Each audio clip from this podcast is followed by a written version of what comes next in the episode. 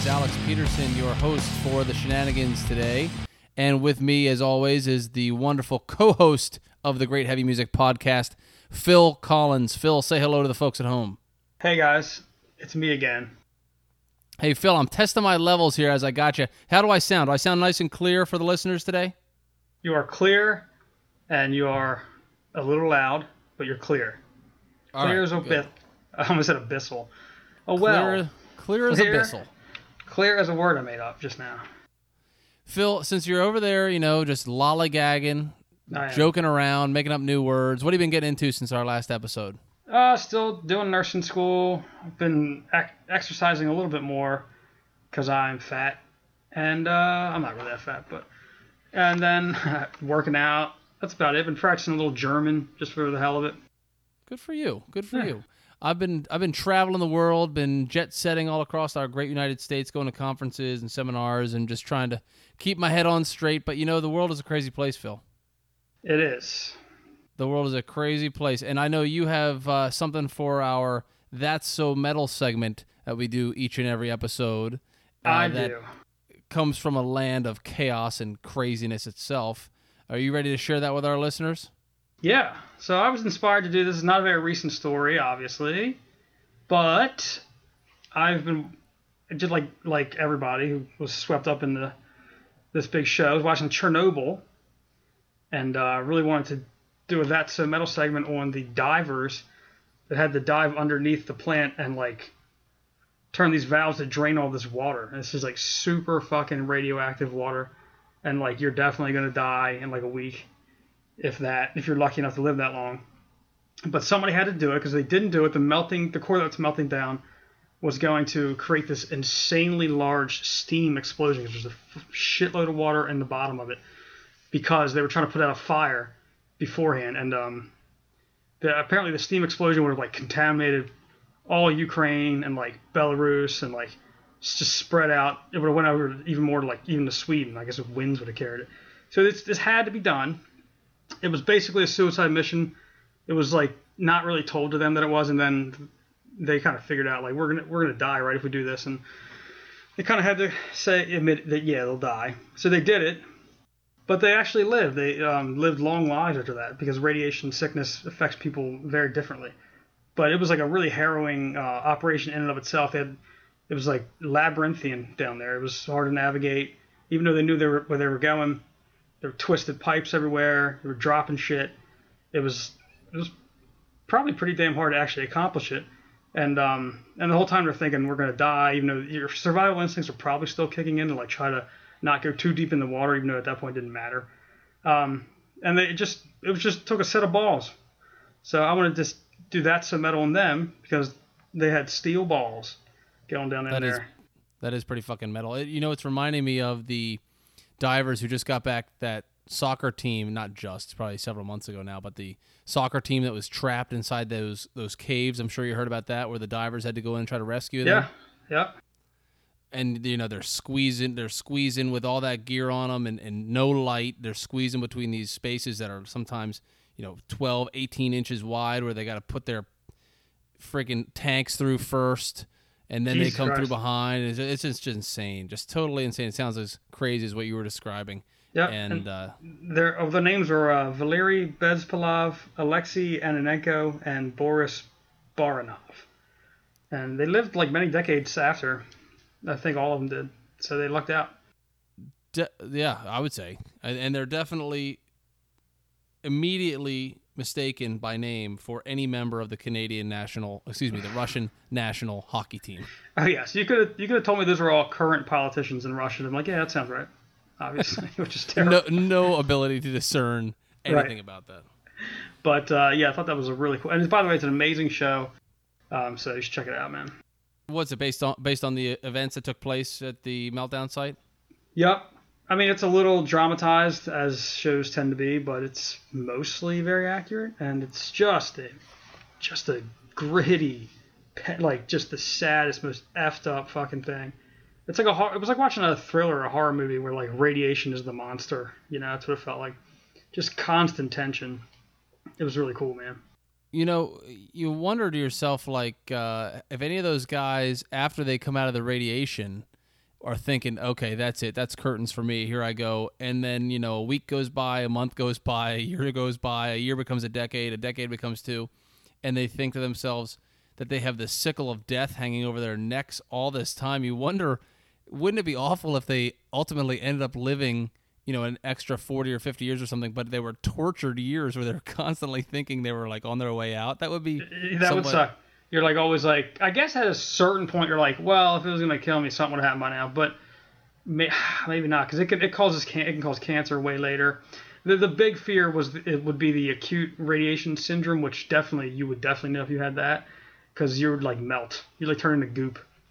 Like you live for like a week, but you slowly turn into goop. Oh my God! They showed a guy going through that on the show. If you ever want to see something god awful but real. There's a Japanese guy who that happened to, and they kept him alive for like 83 days, even though he wanted to die, and he just literally melted.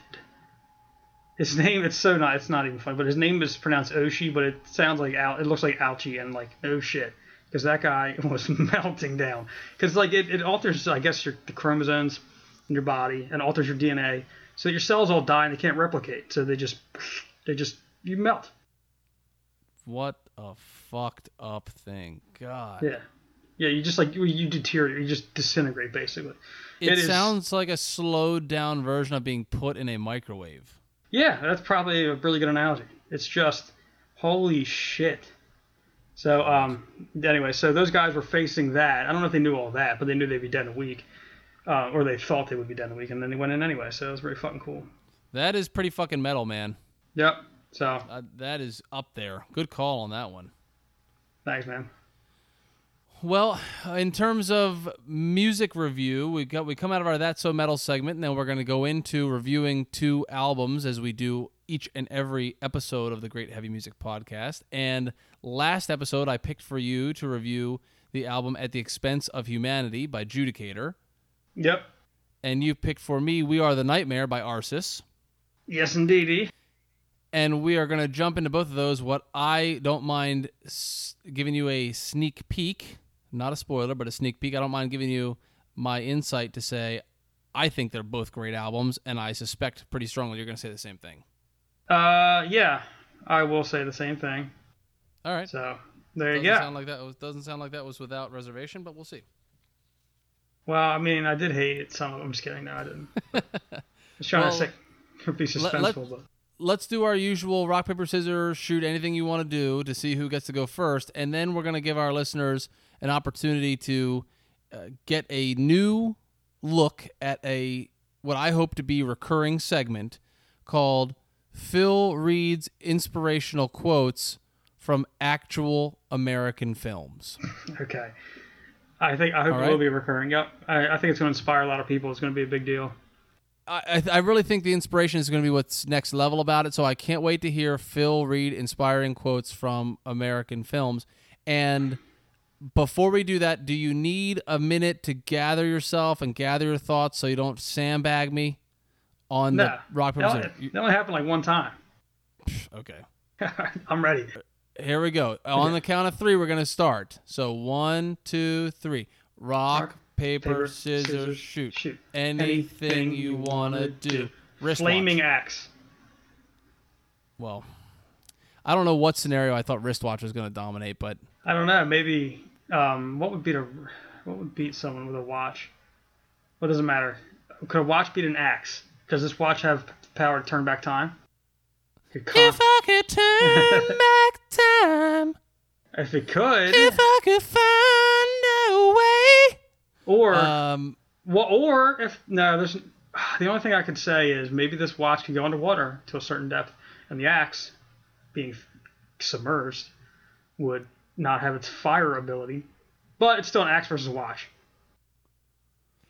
It is a waterproof watch. I didn't mention that, so that's funny that you made that comment, but I think that there's just really no realistic scenario where a flaming axe or an axe doesn't defeat a wristwatch, because even if it were to be submerged, I think the weight of the axe, if it came down on its point on the wristwatches, yeah, it would break it. So what did you think your watch would beat?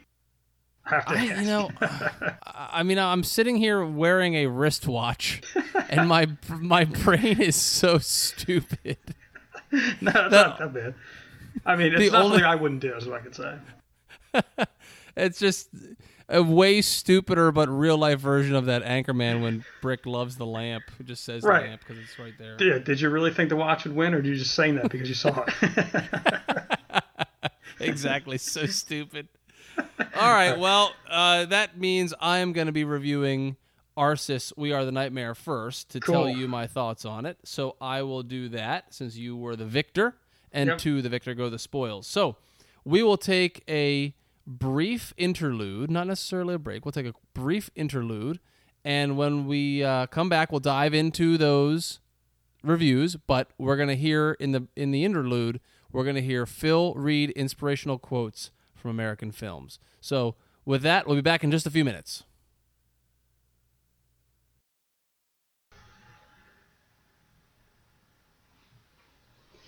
This is Phil Collins, and I'm here to read you inspiring quotes from great American films. Up first, we have a quote from a film that's arguably changing our public consciousness as we speak. Its influence knows no bounds. It is the 15th rendition of Young Anal. Actress 1. But I poop from there. Actor 1. Not right now, you don't.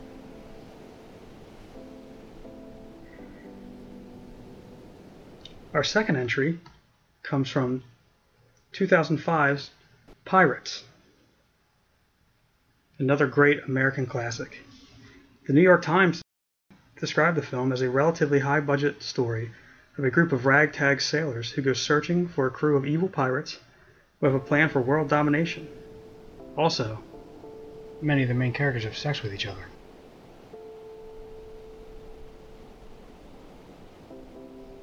Actor 1. Last night I dreamed my cock was a tri-masted Spanish galleon.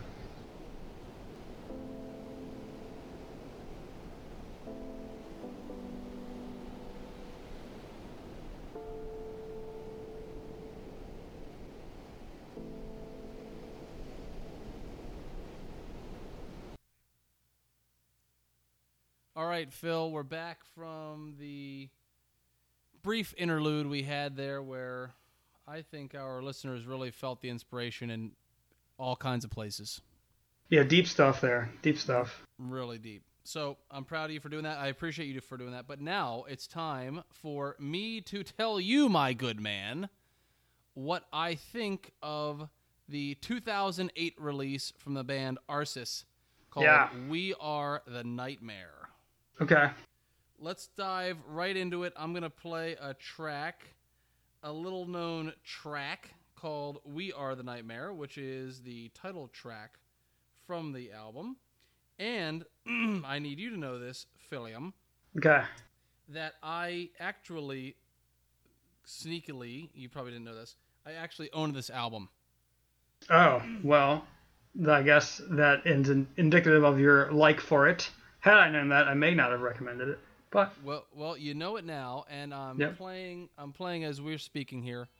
Underneath, I'm gonna play a little bit of the song as we talk about it. But my opinion of this album is pretty clear since I bought the thing. I think it's great. I like it a lot. I'm grateful to you for getting a chance to go back and take another listen to it a little closer. With my, adult dad ears, because I have some insights I think that are indicative of the times. But anyway, this first song, 4 minutes and 3 seconds long, there's that kind of very classic and indicative Arsis riff of the dripping down kind of guitars that just like, and it's one of my favorite songs on the album. It starts off, it crushes your face, and one thing you're going to hear me say about 100 times in this podcast is these guys, as much as they may like it or dislike it, they can make a really fucking catchy chorus. And this is one of those with that. Totally. I feel like I'll say the same thing about almost every song because there's not a lot of not in a bad way, but it's not a lot of variety in terms of like the style. It's all similar stuff, but it's all so damn good. Songs are pretty cyclical, which I think can be divisive. Some people don't like that. Some people do. Death was like that, and people like them. So. But really, I think it's awesome as an album. I agree. Great way to start an album too. So let's go on to track number 2, Shattering the Spell. I'm going to turn this one down and play that one up.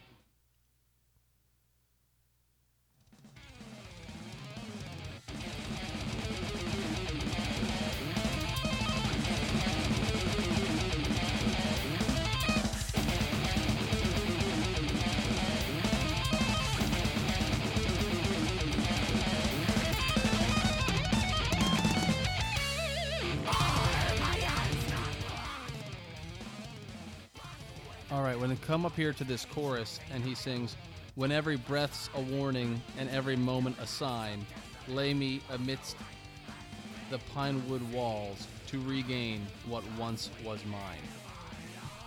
Love the way he sings that too. Right, I know it's a cool freaking lyric. That's a cool visual, and then the way he pulls it off is so cool. Yeah, I think it's my favorite song on the album.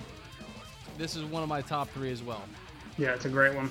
Number 1 and number 2 back to back, just great kickoff to this album. Heavy as hell, fast as hell, to the point, doesn't linger. 4 minutes, and interesting enough, both songs are exactly 4 minutes and 3 seconds long. Huh. Weird. No, that's weird. God. No, that's cool. Yeah, I like how short it all is. I like to the point type stuff. So, I mean, when it depends on the theme or what they're going for. But. Right. For this type of heaviness, it's probably a good idea to not be rambling on. So, right. No, we're 2 songs in, no complaints. No complaints, my man. So I'm going to turn this one down, and we're going to play up and listen to a second of track 3, which is Sightless Wisdom. Yeah.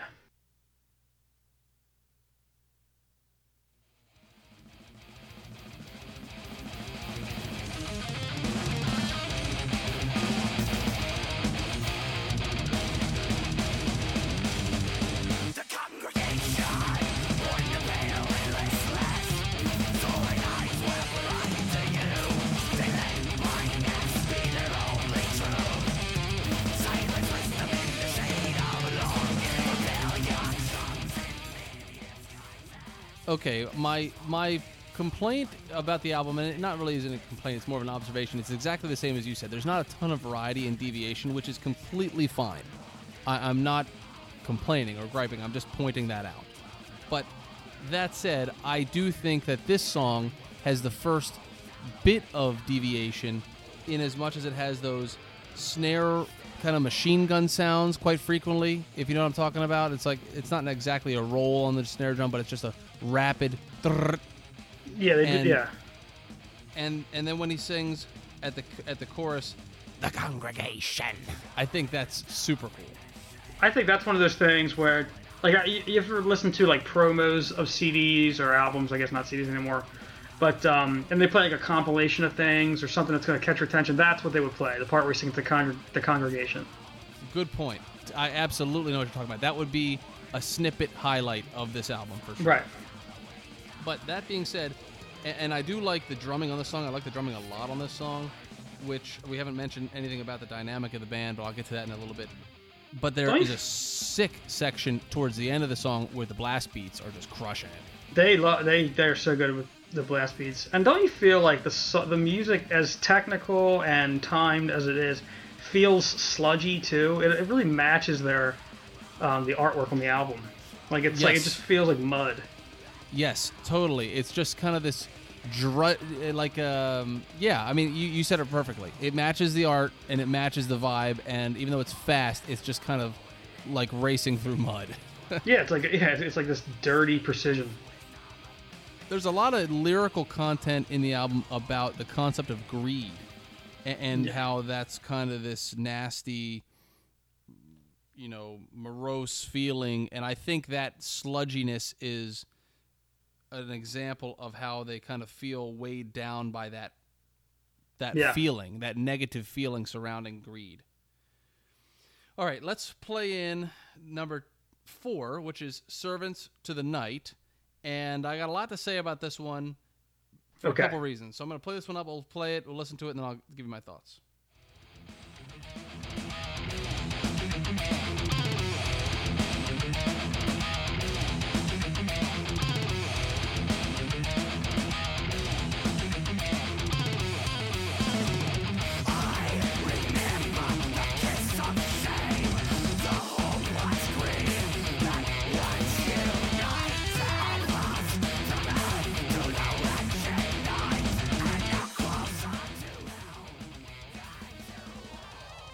Fucking great opening guitar riff. Dude, it goes down. Awesome. Right? And it's just, you know, for metal fans like you and I are, in terms of being in the pit and circle pits and great shows that have great activity, that's a great pit song to start out with. Get your adrenaline going. You're just like numb. You just want to hit something. Yep. Yeah, dude. It reminds me of Wayne's World. Except like going into a nightmare instead of a flashback or whatever.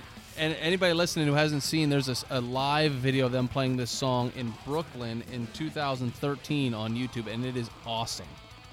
They fucking tore it up. I also think that it's absolutely clear that the chorus is the highlight of the song. Do you agree? I like the chorus a lot. I guess I could agree with that. Yeah. To me, the chorus when he screams "Servants to the night we are," and that kind of—I don't think there's any other way to describe the sound of the riff other than punky. It's like a punk riff, but just super heavy and fast. Yeah, it's punchy too. It's just it's almost defiant or something. Yeah, and I just think that this song in particular has a standout chorus, as many of them do. But the rest of the song, to me, is just kind of filler. I know it's very technically impressive. I'm not trying to say that it's not, but as a listener, it just didn't grab me. The rest of the song just kind of felt like space around a really good chorus. Sometimes you can tell, or you feel like you can tell, that a band starts off with a chorus and they're not sure what else to do, and they're like, "Well, if we just get to the chorus, we're good." Maybe it's absolutely. It felt like this one was totally built around the chorus. It was just like, right. All right, guys, I got a fucking sick chorus. Yeah. Let's throw some stuff around it. Right, and then one guy's like, but shouldn't we do other stuff? And he's like, we don't need to worry about it. Then there's a huge riff in the band, and they hate each other. Just kidding. Has this ever happened to you? I'm James fucking Malone. Back off. Right. All right, I'm going to play up now. I'm going to finish with my absolute... Well, hold on, not finish. I'm going to get to my absolute favorite song on the album, which is Falling Winds of Hopeless Greed.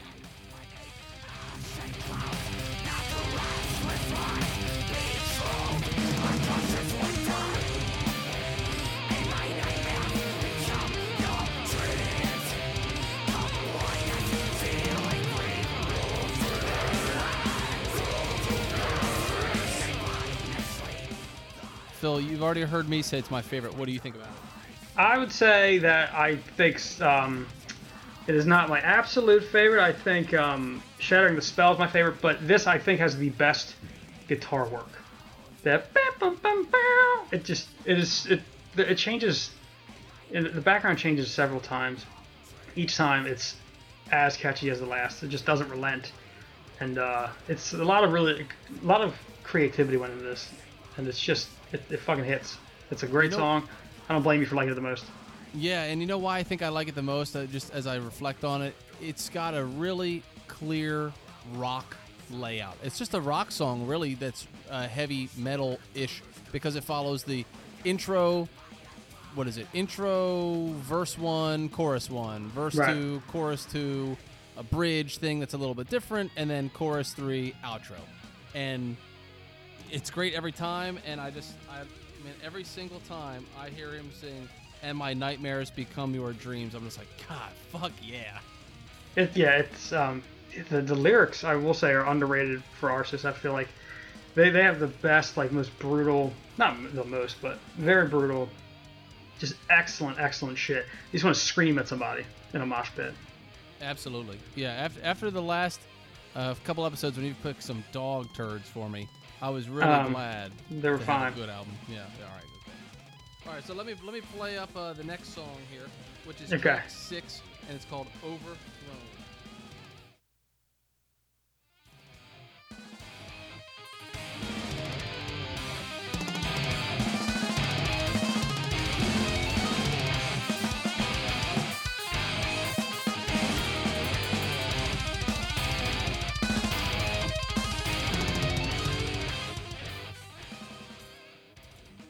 Okay, I want to talk a little bit about the dynamics of the band that I learned as I was studying this album and the band and kind of what happened. But apparently, James Malone is the founding member, the sole remaining founding member. He wrote and performed all the guitar, vocal, and bass work on one of their earlier albums, A Celebration of Guilt, which is also a great album. That's a really good album. Yeah. So the guy is clearly the fucking brain and balls of this band. And nothing else. And the sick-ass hair, too. So, you know, old Jimmy Malone is slaying it on this album, but this is when, apparently, he had another bassist who was with him for quite a while, and a drummer, rather, and they kind of came together and were really strong, I think, on this album, but then they subsequently kind of took over some different shapes and had some different pieces move in and out, so...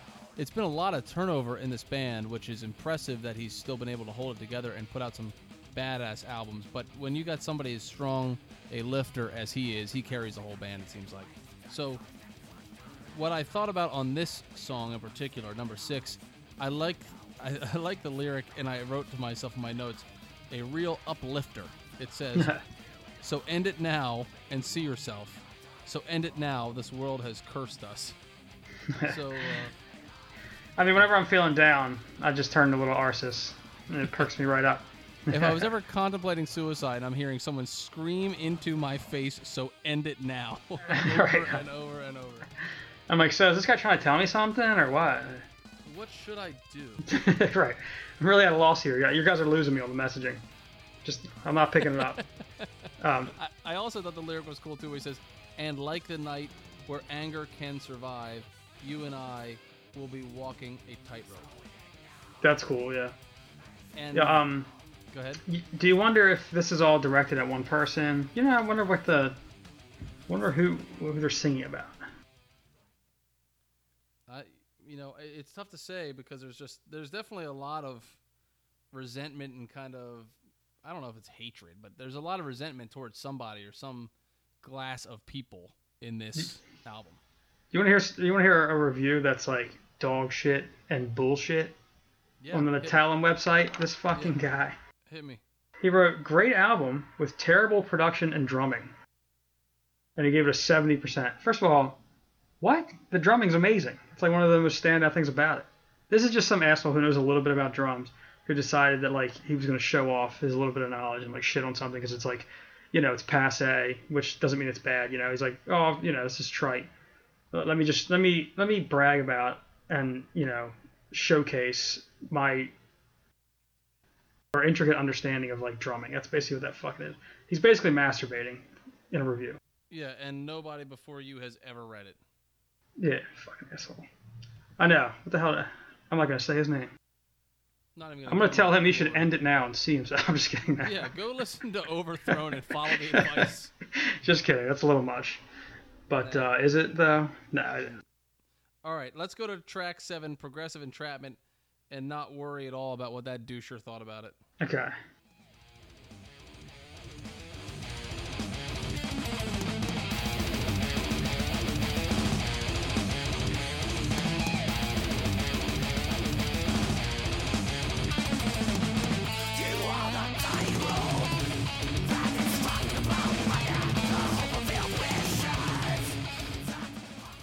So I had a really deep thought about this song, because in the previous song, he says, we'll be walking a tightrope several times.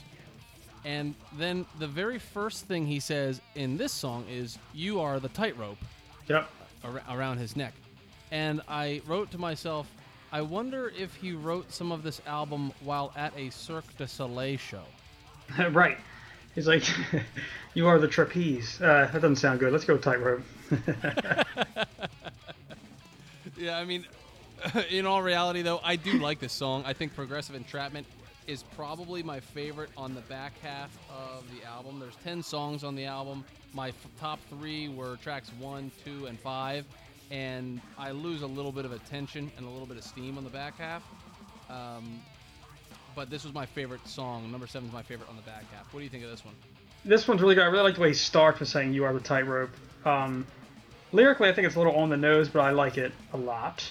I don't know. I think it's about someone who's like making him deteriorate, I guess, morally in some way, which I like. It's got a lot of grit. It's a decent song. It's not one of my favorites. For me, the last half or the second half is not quite as good as the first half, except I think Faire's Conquest is a great fucking song. And it's probably the top three for me. Okay, cool. Well, let's get to that one in a little bit here, but we're going to move on to the next track, which is number 8, A Feast for the Liar's Tongue. Okay.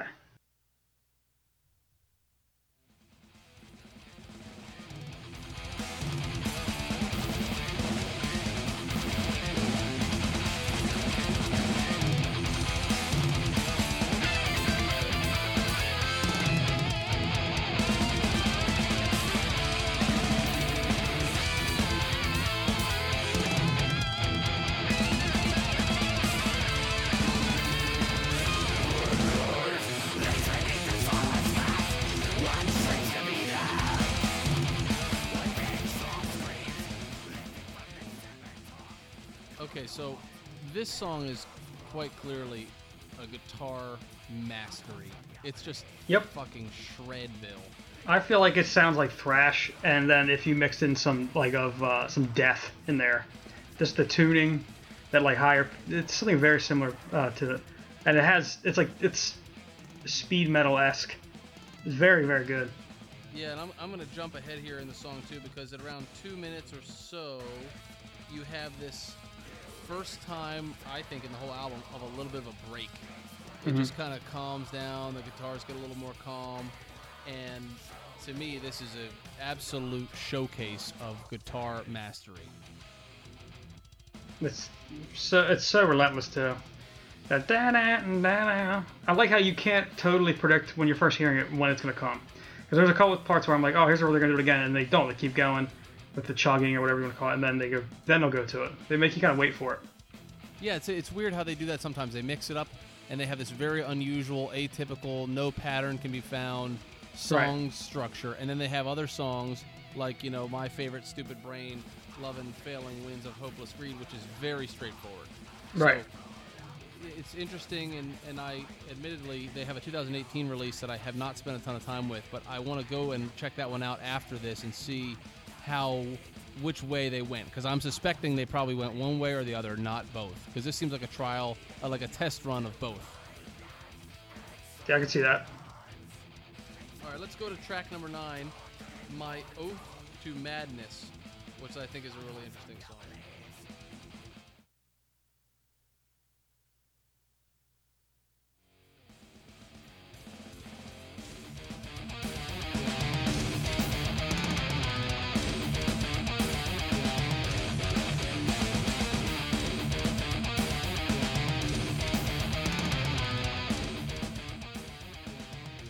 Lyrically, I think this song is super cool. I love how he says my oath to the lie, but I really, it's vague. It's not very straightforward, but I'm sure it was intentional, and it's probably pretty cool. I just don't get it. I would love to have James come on and explain to us what this song is about, because I think it's basically whatever it means to you, the listener. I do love the part where he says, failure speaks the purest truth. Yeah. Like, that's pretty neat. I mean, I don't know if that's true, but there are certain times in life where you're feeling like that. Yeah, how dark is your life when you think that the truest thing on Earth's surface is failure? Right, or I guess it's like when you have failed, you know, all of your sort of facades are sort of torn down, you know, a bit, and so it's very, you know, it's like you're laid bare. So maybe that's what they mean. Interestingly enough, not my favorite song. I think, again, by this point in the album, I'm losing a little bit of steam. I'm losing a little bit of focus. It's one of those where for my money, if I'm tasked to sit down and listen to it, to analyze it and provide insight on it, it's a little bit of a harder listen than if I put it on, go to the gym, and lift while it's on. You know? Yeah, sure. It's that kind of album for sure. It's a great album to drive to lift to whatever, but to sit down and just kind of study, it gets a little tedious. All right, let's go to the last track on the album, Failure's Conquest. And this is a little bit of a longer one. It's the longest one on the album. I'm not going to put it up to peak. I'll just talk over it with you as we wrap up this album. Tell me your thoughts, because you said this is probably your favorite on the back half. What do you love about this one? Well, sort of jumping on what you said about there being a break or a rare slow part. You know, the intro to the song, I think, is unique for the album and for the band. Sort of a doom, eerie kind of build-up. I like the lyrics a lot. I like I guess it's a chorus where they scream, "This is failure's conquest." I think the way they do that's really cool. Always stood out to me. It's almost like you're owning failure, or like you're gonna beat failure. Either way, it's some embracing of something I guess you'd be afraid of naturally. So it's like maybe ironically empowering, depending on what they're meaning, you know, or it's straightforwardly empowering. So I think it's cool.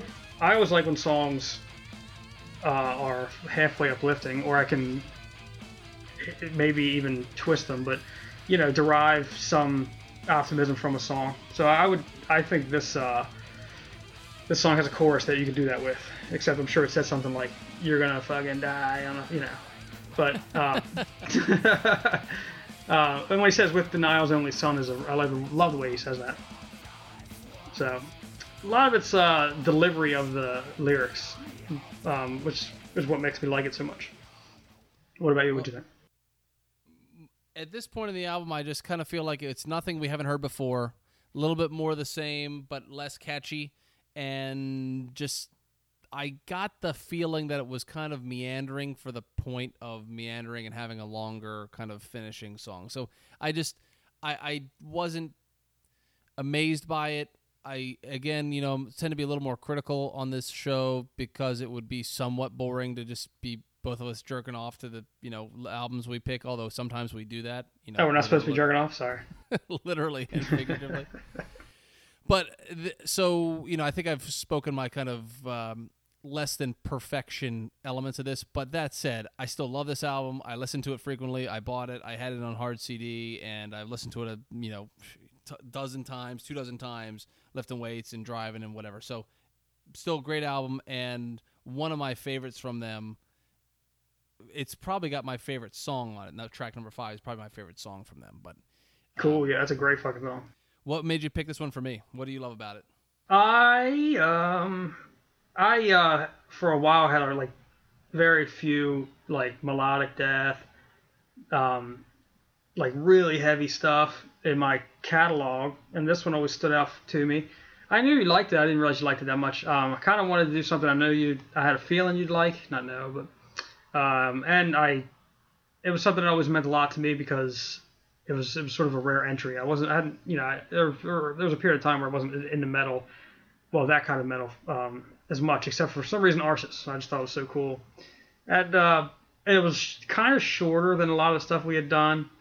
And I was wondering, I guess, if you, how widely varied your tastes were regarding metal. I don't know if the core more of those songs are very long. Is there something you preferred? So I wasn't sure. So I wanted to see how you'd respond to this album. Right on. Which has shorter. Yeah. Cool. Well, no, I definitely appreciated it. Way better than the last two, in my opinion, that you've picked for me. And I'm glad that I got a chance to revisit it, because I think these guys are awesome, and I would love to see them live, because I bet you they put on a fucking hell of a show. Yeah, definitely, man. Absolutely. All right, well, let's take another quick hiatus, and then we will come back and we will check out your review of the album At the Expense of Humanity by Judicator. Okay. All right, you're the man.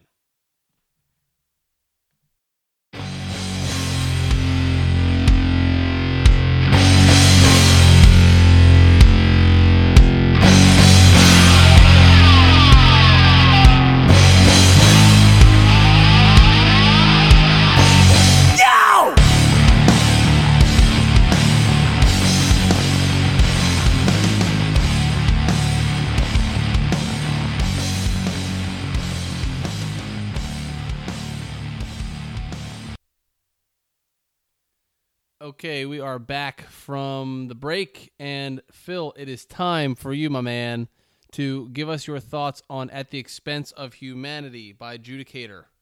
So I'm going to pull it up and start playing, and you let me know if you want to hear any song that we kind of just jam to for a few seconds, or if you just want to talk right over the top. I'm going to let you be in charge of that, and I'll just be your lackey.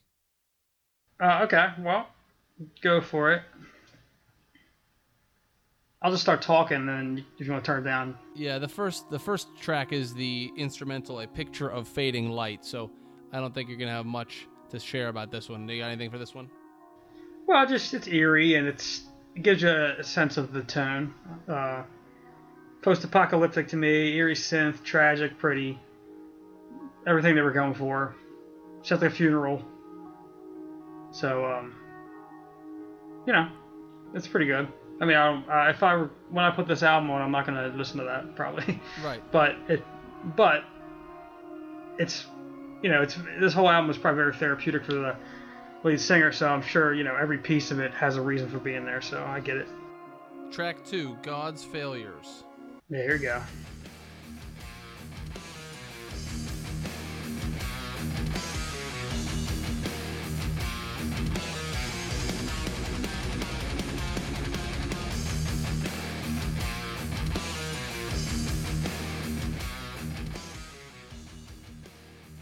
Okay, yeah, love the way it goes after it has that chuggy intro. I love this. I think the song's really good. Kind of classic power metal. There's a party that wants to go like, oh, this is sort of like typical, but it's not really because it's unique enough. The guy's voice reminds me of like a mix of Hansi Kürsch and the guy from Rush, but it's very unique and distinct. There's something very humble about. I don't know why I chose that word, but that's always jumps in my head. It's a humble band, seemingly to me, and it's very sincere. So I don't have a problem with the sort of adherence to the classic power metal, parameters. But anyway, this song itself, I think, gives you a great insight into the kind of lyrical content you're going to be coming across. Extremely overt. It's not even really that symbolic. It talks about a cancer patient, his brother. God failed him. It's really intense. It's really catchy. Soaring vocals. Go ahead, man. Sorry. Yeah, and had you heard of Judicator before I had sent them to you? No, I don't think I not that I recall, man. Did not stand out. Were you aware that this was the subject matter? Well, you haven't really discussed it. Go into what the subject matter of this album is about. Yeah, so it's about the death of the lead singer's brother. John Yelland is the lead singer. Okay, and John Yelland's brother. Right. Sorry, go ahead. Yep. Do you have more information or?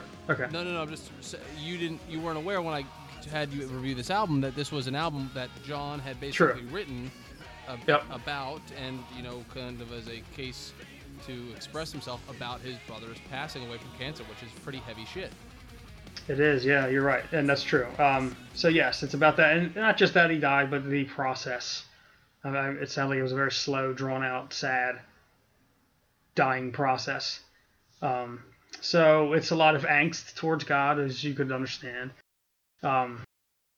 And it's pretty heavy. But I do love the part where he goes, failing God. I think it's a really catchy part. Not top 3, but really good. Well, let's get to Cannibalistic Mind, which is the next song, and I would be really surprised that this is not in your top 3, because I love this song.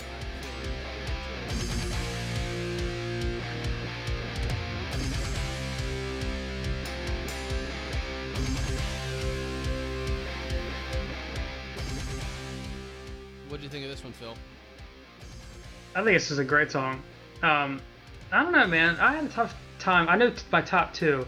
3, there's like 4 of them I wanted to tie. Totally. But the way he sings, da, da, da, da, da, this is a great song, man. God damn it. The You're Fading Away part, I was going to say, when he screams, it's really like, wow. And I think it shows his range, different things he can do. I'm assuming that's him screaming. very high pitched. This guy's a talented singer.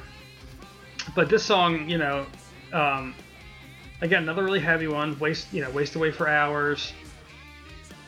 Yeah, that's part. He lies in his agony. He'll die. This I feel, but just it's like it all has the sounds of like this really catchy, cool song. When you read the lyrics, you're like, Jesus, that's fun. It's sad. You know, like it sounds upbeat, but it's very sad. Yeah, which is, I think, unique and impressive of this power metal genre to have such a heavy topic. It's usually not. It's usually historical, or it's fantasy, it's space, it's, you know, kind of theoretical, but very rarely is it this heavy real. Right, and there's a solo in like the last minute and a half that's really good. And there's a part where the guitar goes into like a, there's a riff after the solo. It has like a really cool melody, so it has a nice ending to it. I'm gonna be kind of a sissy, and I'm gonna put this at like number 3A. Tied for third. I'll take it. I love this song, but I'll totally take it. I can understand why you'd be torn. There's some other ones that are amazing on this album. My top two on the back half. So, all right, let's go to track 4, "Coping Mechanism." And get your thoughts on this one.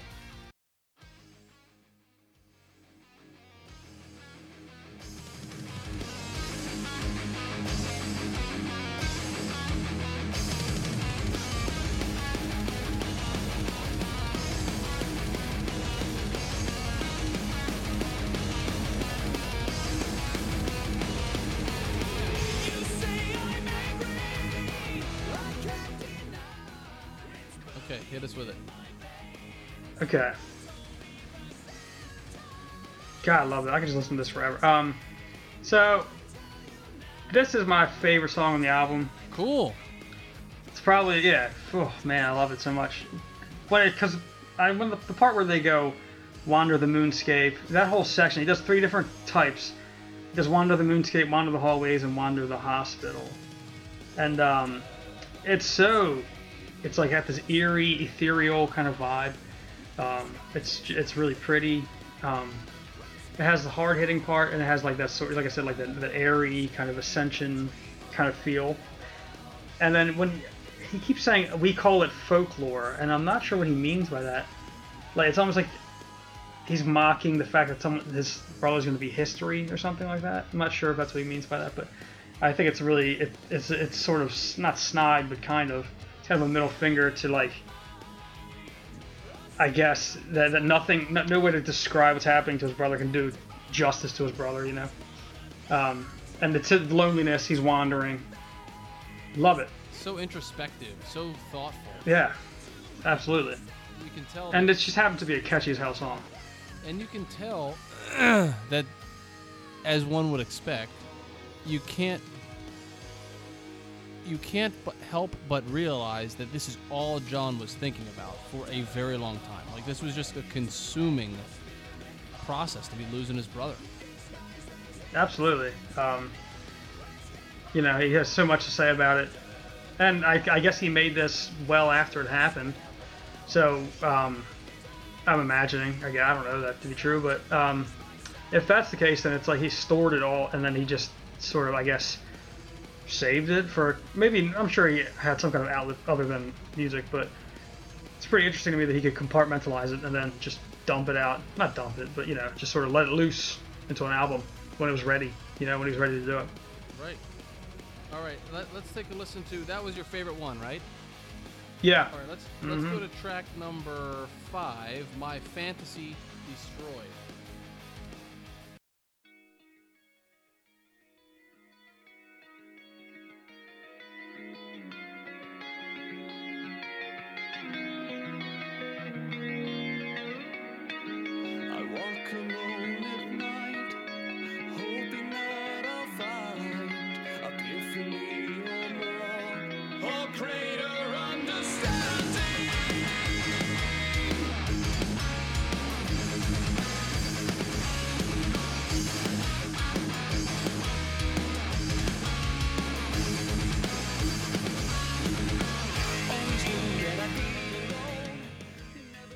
That part I think does, you know, it goes on a trajectory that you don't really expect.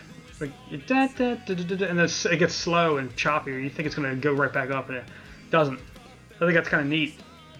Kind of reminded me of the Blind Guardian song. It's like Lost Innocence, where he says, I'm not afraid anymore.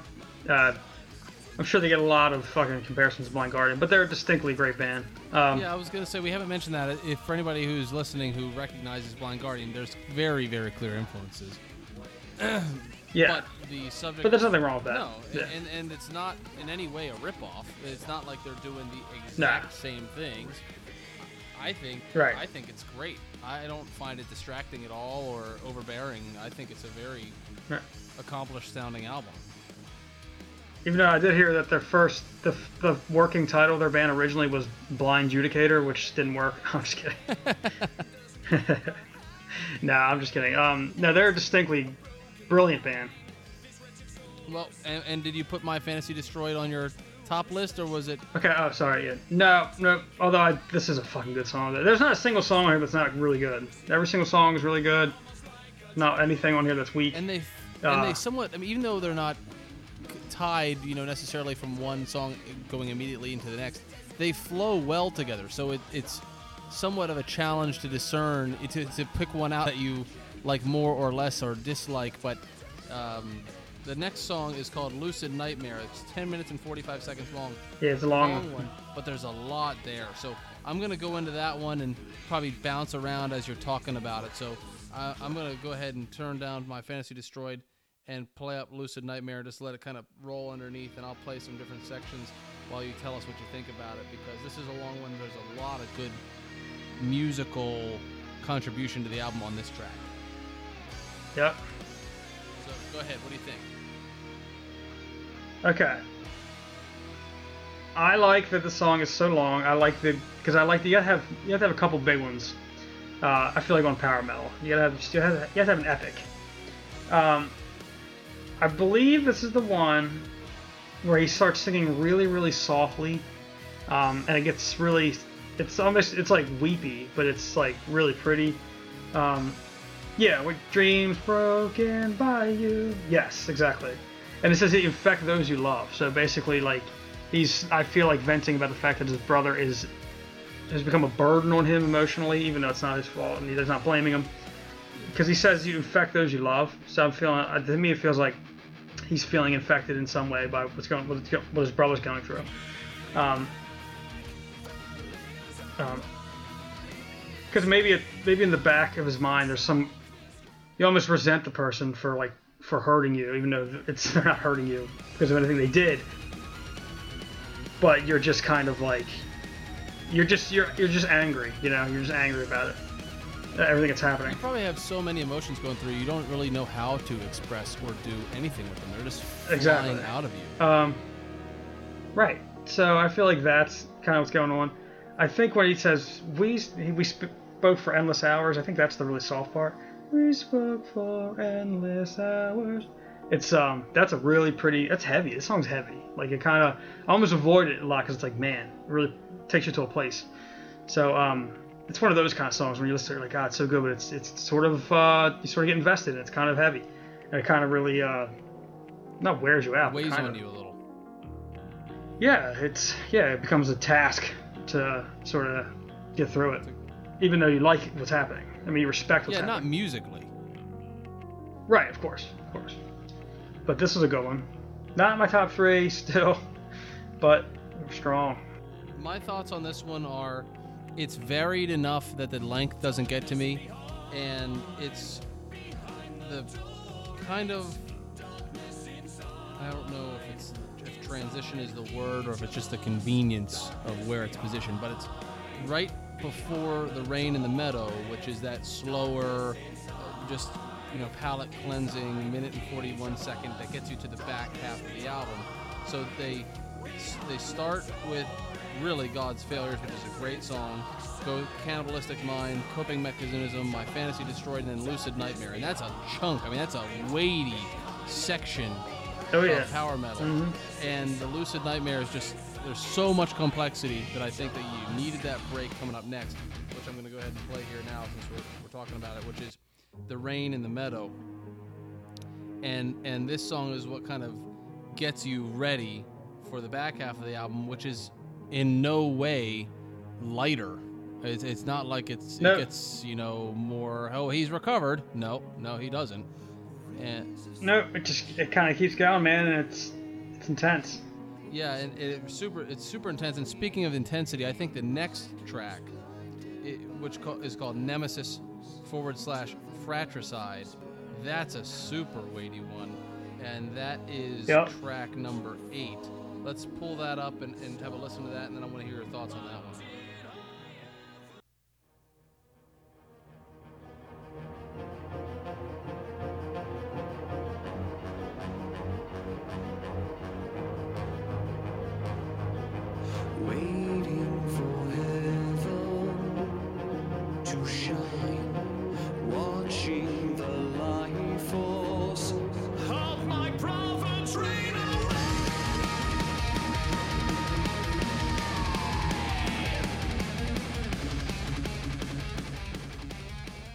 You know, that kind of reminds me of like Camelot a little bit.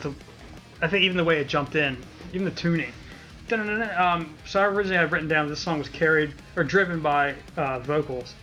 The lyrics, you're wandering in a lucid nightmare, you're looking death in its pallid face this time. Again, more of the theme, you know, just you can tell this guy had to feel like he's facing death in some way too. Maybe. What'd you think of the title though? The idea of fratricide, which is, I'm not sure if I'm pronouncing it correctly, but it's the idea or the word that means killing one's own brother or sister.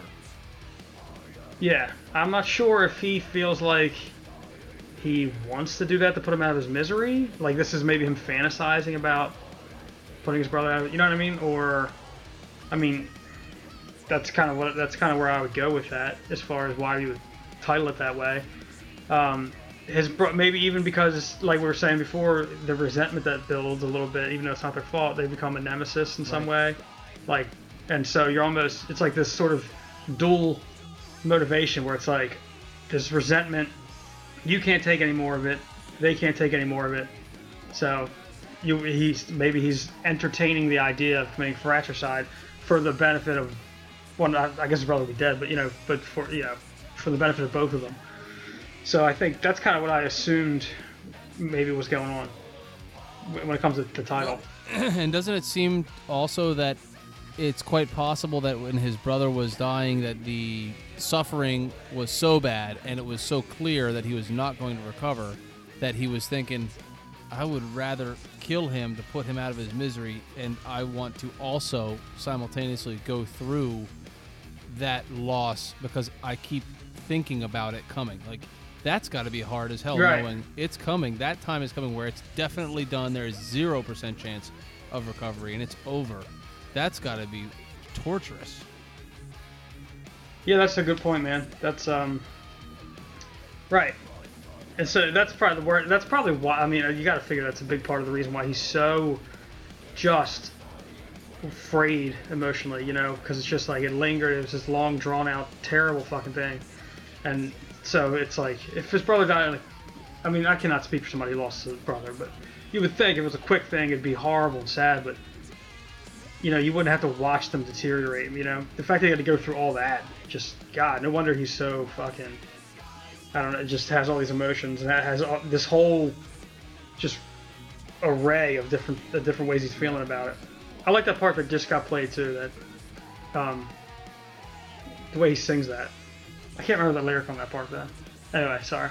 Well, let's go to the next track, which is called Autophagia, which is getting into my two favorite songs on the album.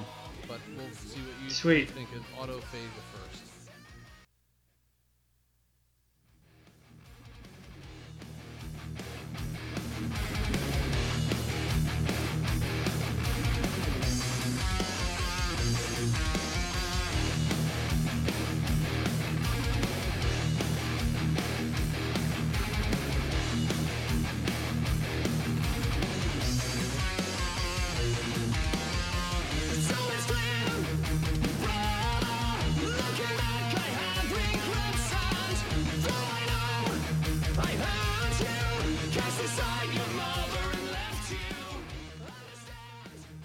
So I really love the beginning riff, That's really catchy, man.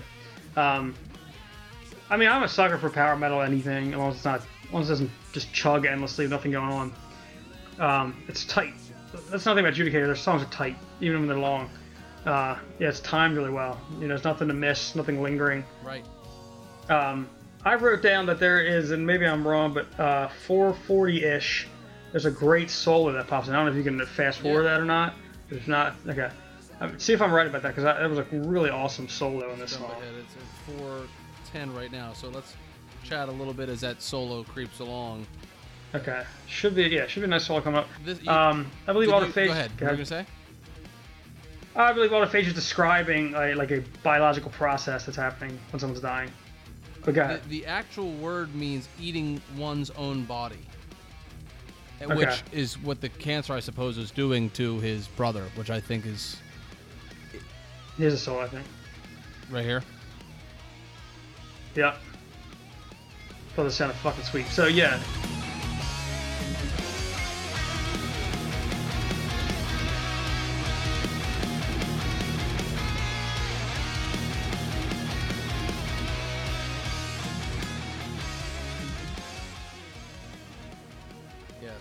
That's like I think I was strong, man. I'm sucker for a great solo too. And we're gonna have Tony Cordisco, the lead guitarist of Judicator, on with us in a couple weeks to review this album and tell us all about it. So I'm pretty geeked about that. And there's a highlight right there of Tony just shredding it. Yeah, that's legit, no doubt. That's a lot of respect to anyone who can play like that. Where did this one rank, Phil? But yeah. Like I said, it's like I didn't put it in my top three because I'm just kind of fucking not sure. It's like indecision. It's a paralysis by analysis kind of deal. So I had it ranked as NA. All right. Well, the next song I got is on my list here in the album track is Life Support, and this is my favorite song on the album by a mile. I cannot stop listening to this song. I get addicted to it. And it gets stuck in my head every time I hear it. So I hope that you feel a kinship for this song because I really, really love this song.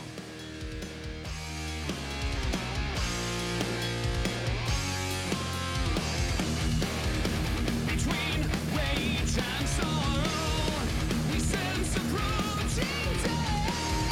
The drugs put him to sleep. He's conscious.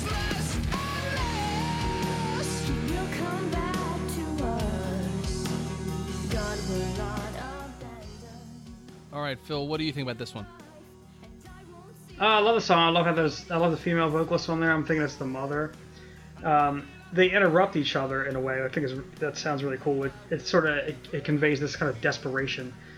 This song does a lot of different things, or franticness, which I like. It may be the most eclectic song. I could see you put it in your top three. I can tell you what my top three are that I had originally selected. This would be at like 3A or B, 3B. My top two were the title track and Coping Mechanism.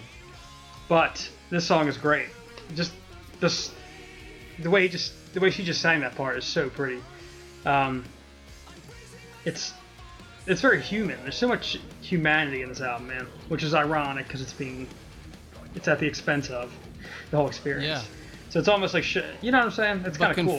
Confronting the loss of humanity is, I guess, the best way to realize it, right? So, that's true. Yeah, that's a very human thing in and of itself. And one of my favorite things about this song in particular is how it's so abundantly clear that the mother and the father of John's brother, I guess his mother and father, are quarreling about their religious beliefs and what God's role is in this whole thing, and how apparently John's brother and his father didn't see eye to eye on that either, and she's kind of saying, can we let that go, please? I mean, this poor kid is dying here. Can we let that go?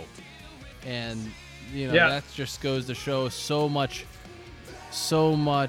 underwriting where John is emotionally and spiritually and everything because of his father's just unrelenting about it in this time of crisis.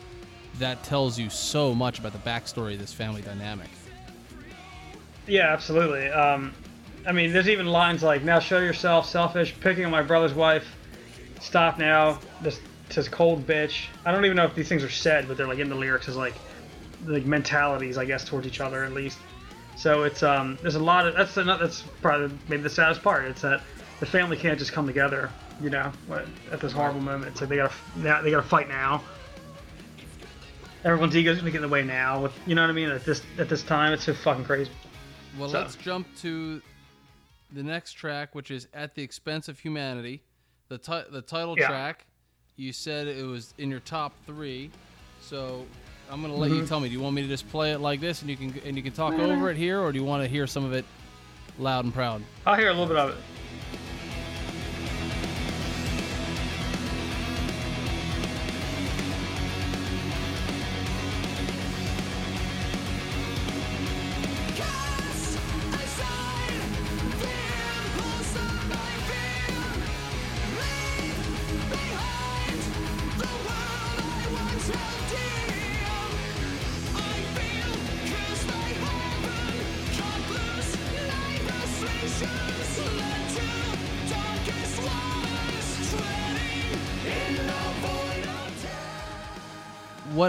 So I love the beginning, da, da, da. And the singing goes so well with the music, so fucking well.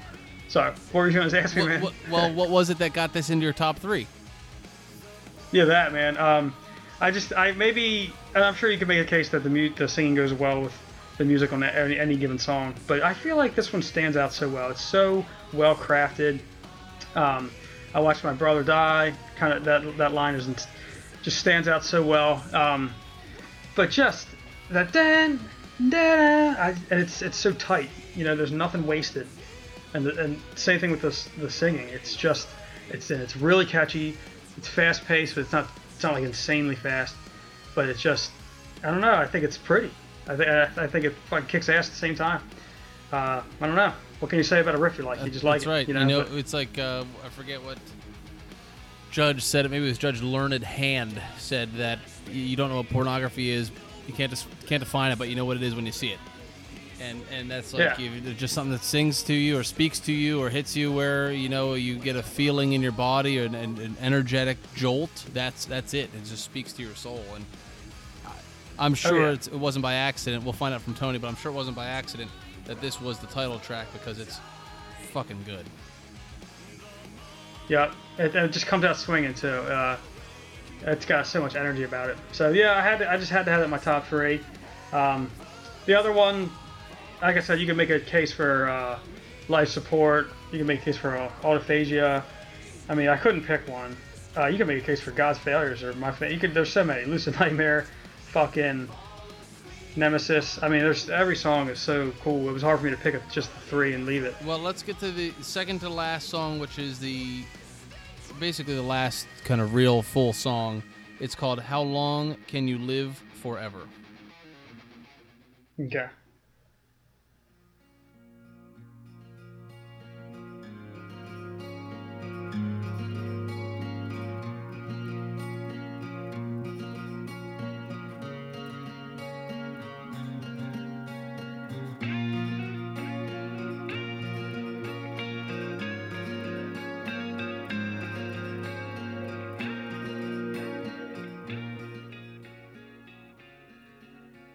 As the album kind of rounds out and winds down, what do you think of this song? I liked this song. This is the only one I felt like maybe went on a little longer than it had to. Did not have a problem with it. I mean, it's a nice song. My notes always focus on the lyrics. I guess because I was just so captivated by the subject matter. But this is another epic type song. The beginning, I like how it's slow and sort of acoustic. Builds you into it. It's still kind of like it's doing right now. It stays like that kind of. It doesn't get nuts, at least for a while. And so I guess maybe when a song is at that pace, I think maybe 8 minutes is a lot, or 8:49. But it's a good song. Structurally, compositionally, it's somewhat the mirror of the first half of the album, where you had those quick hitters in terms of power metal standards.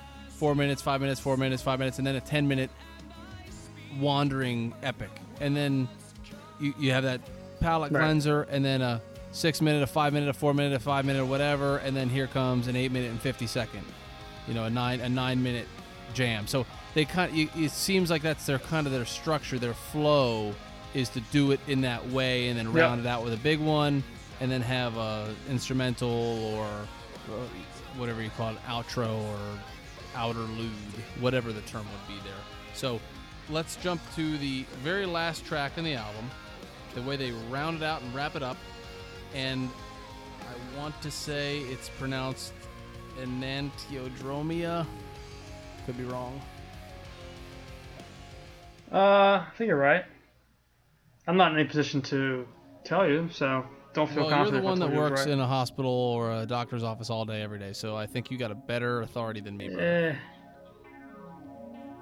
Well, I never heard that word before. So. Fortunately, you've never had anyone present with those symptoms, apparently. Yeah. This is like a distorted, it's over, sadness, maybe some relief about the fact that it's over. I'm assuming this would be when he died. So maybe even like a sort of a surrealness, a stillness, a shock, you know, it's sinking in. So I'm sure, again, it's probably very therapeutic for the lead singer to have this. Everything's probably where it is for a reason, you know. Well, as we have this one play us out and it wraps up the album, tell us your general thoughts. It seems like you quite clearly liked it, and I'm happy with that, but where does it hold up in the pantheon of power metal? Is it up there for you, or is it like, wow, what a cool band, I'm glad I heard it? Where does it kind of fall? Man, it's tough. I think it's one of the best metal albums, you know, in the last, or best power metal at the very least, in the last, you know, 10 or so years. Came out in 2015. You could say, you could put it in the top 15 in the past 10 years, top 10. I think it's a great album.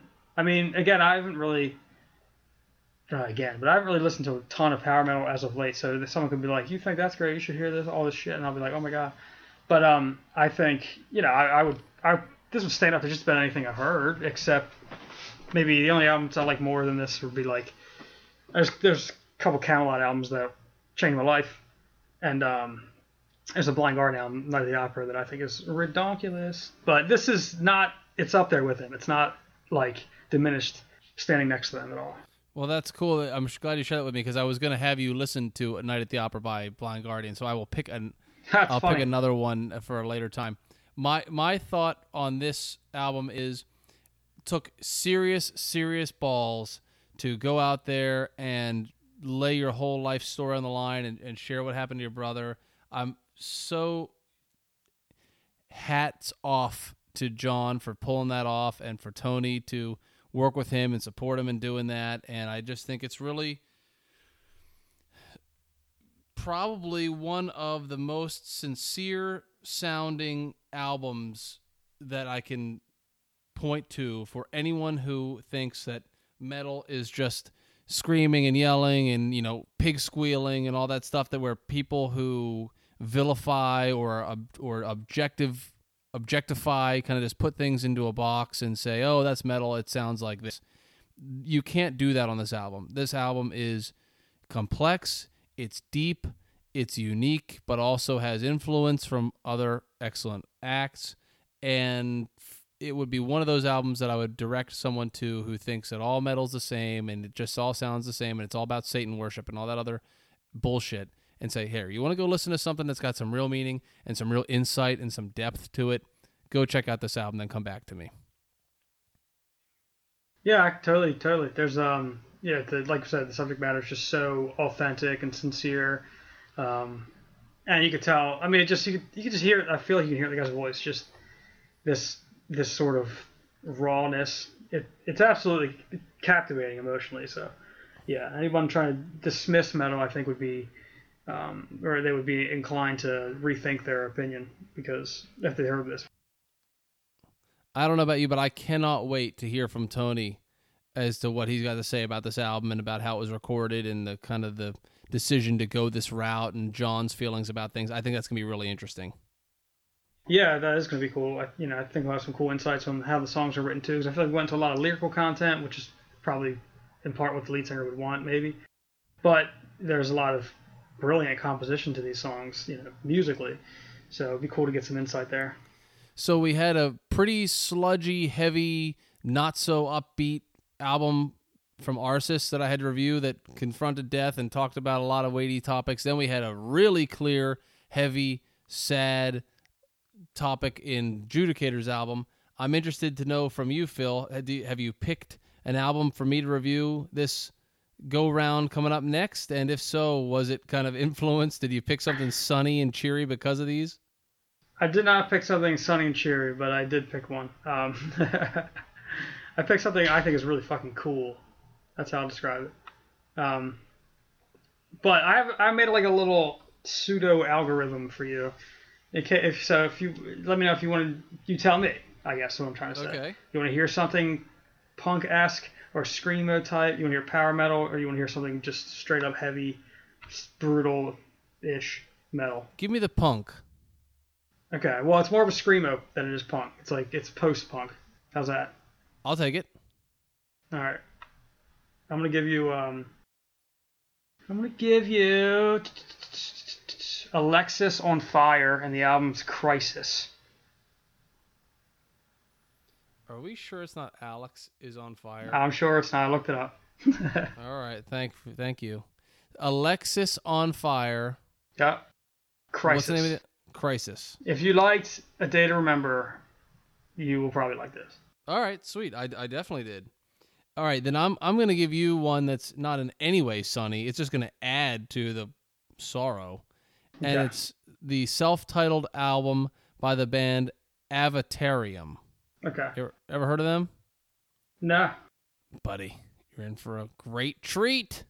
Avatarium. I'm just expanding your little butthole with every album that I give you.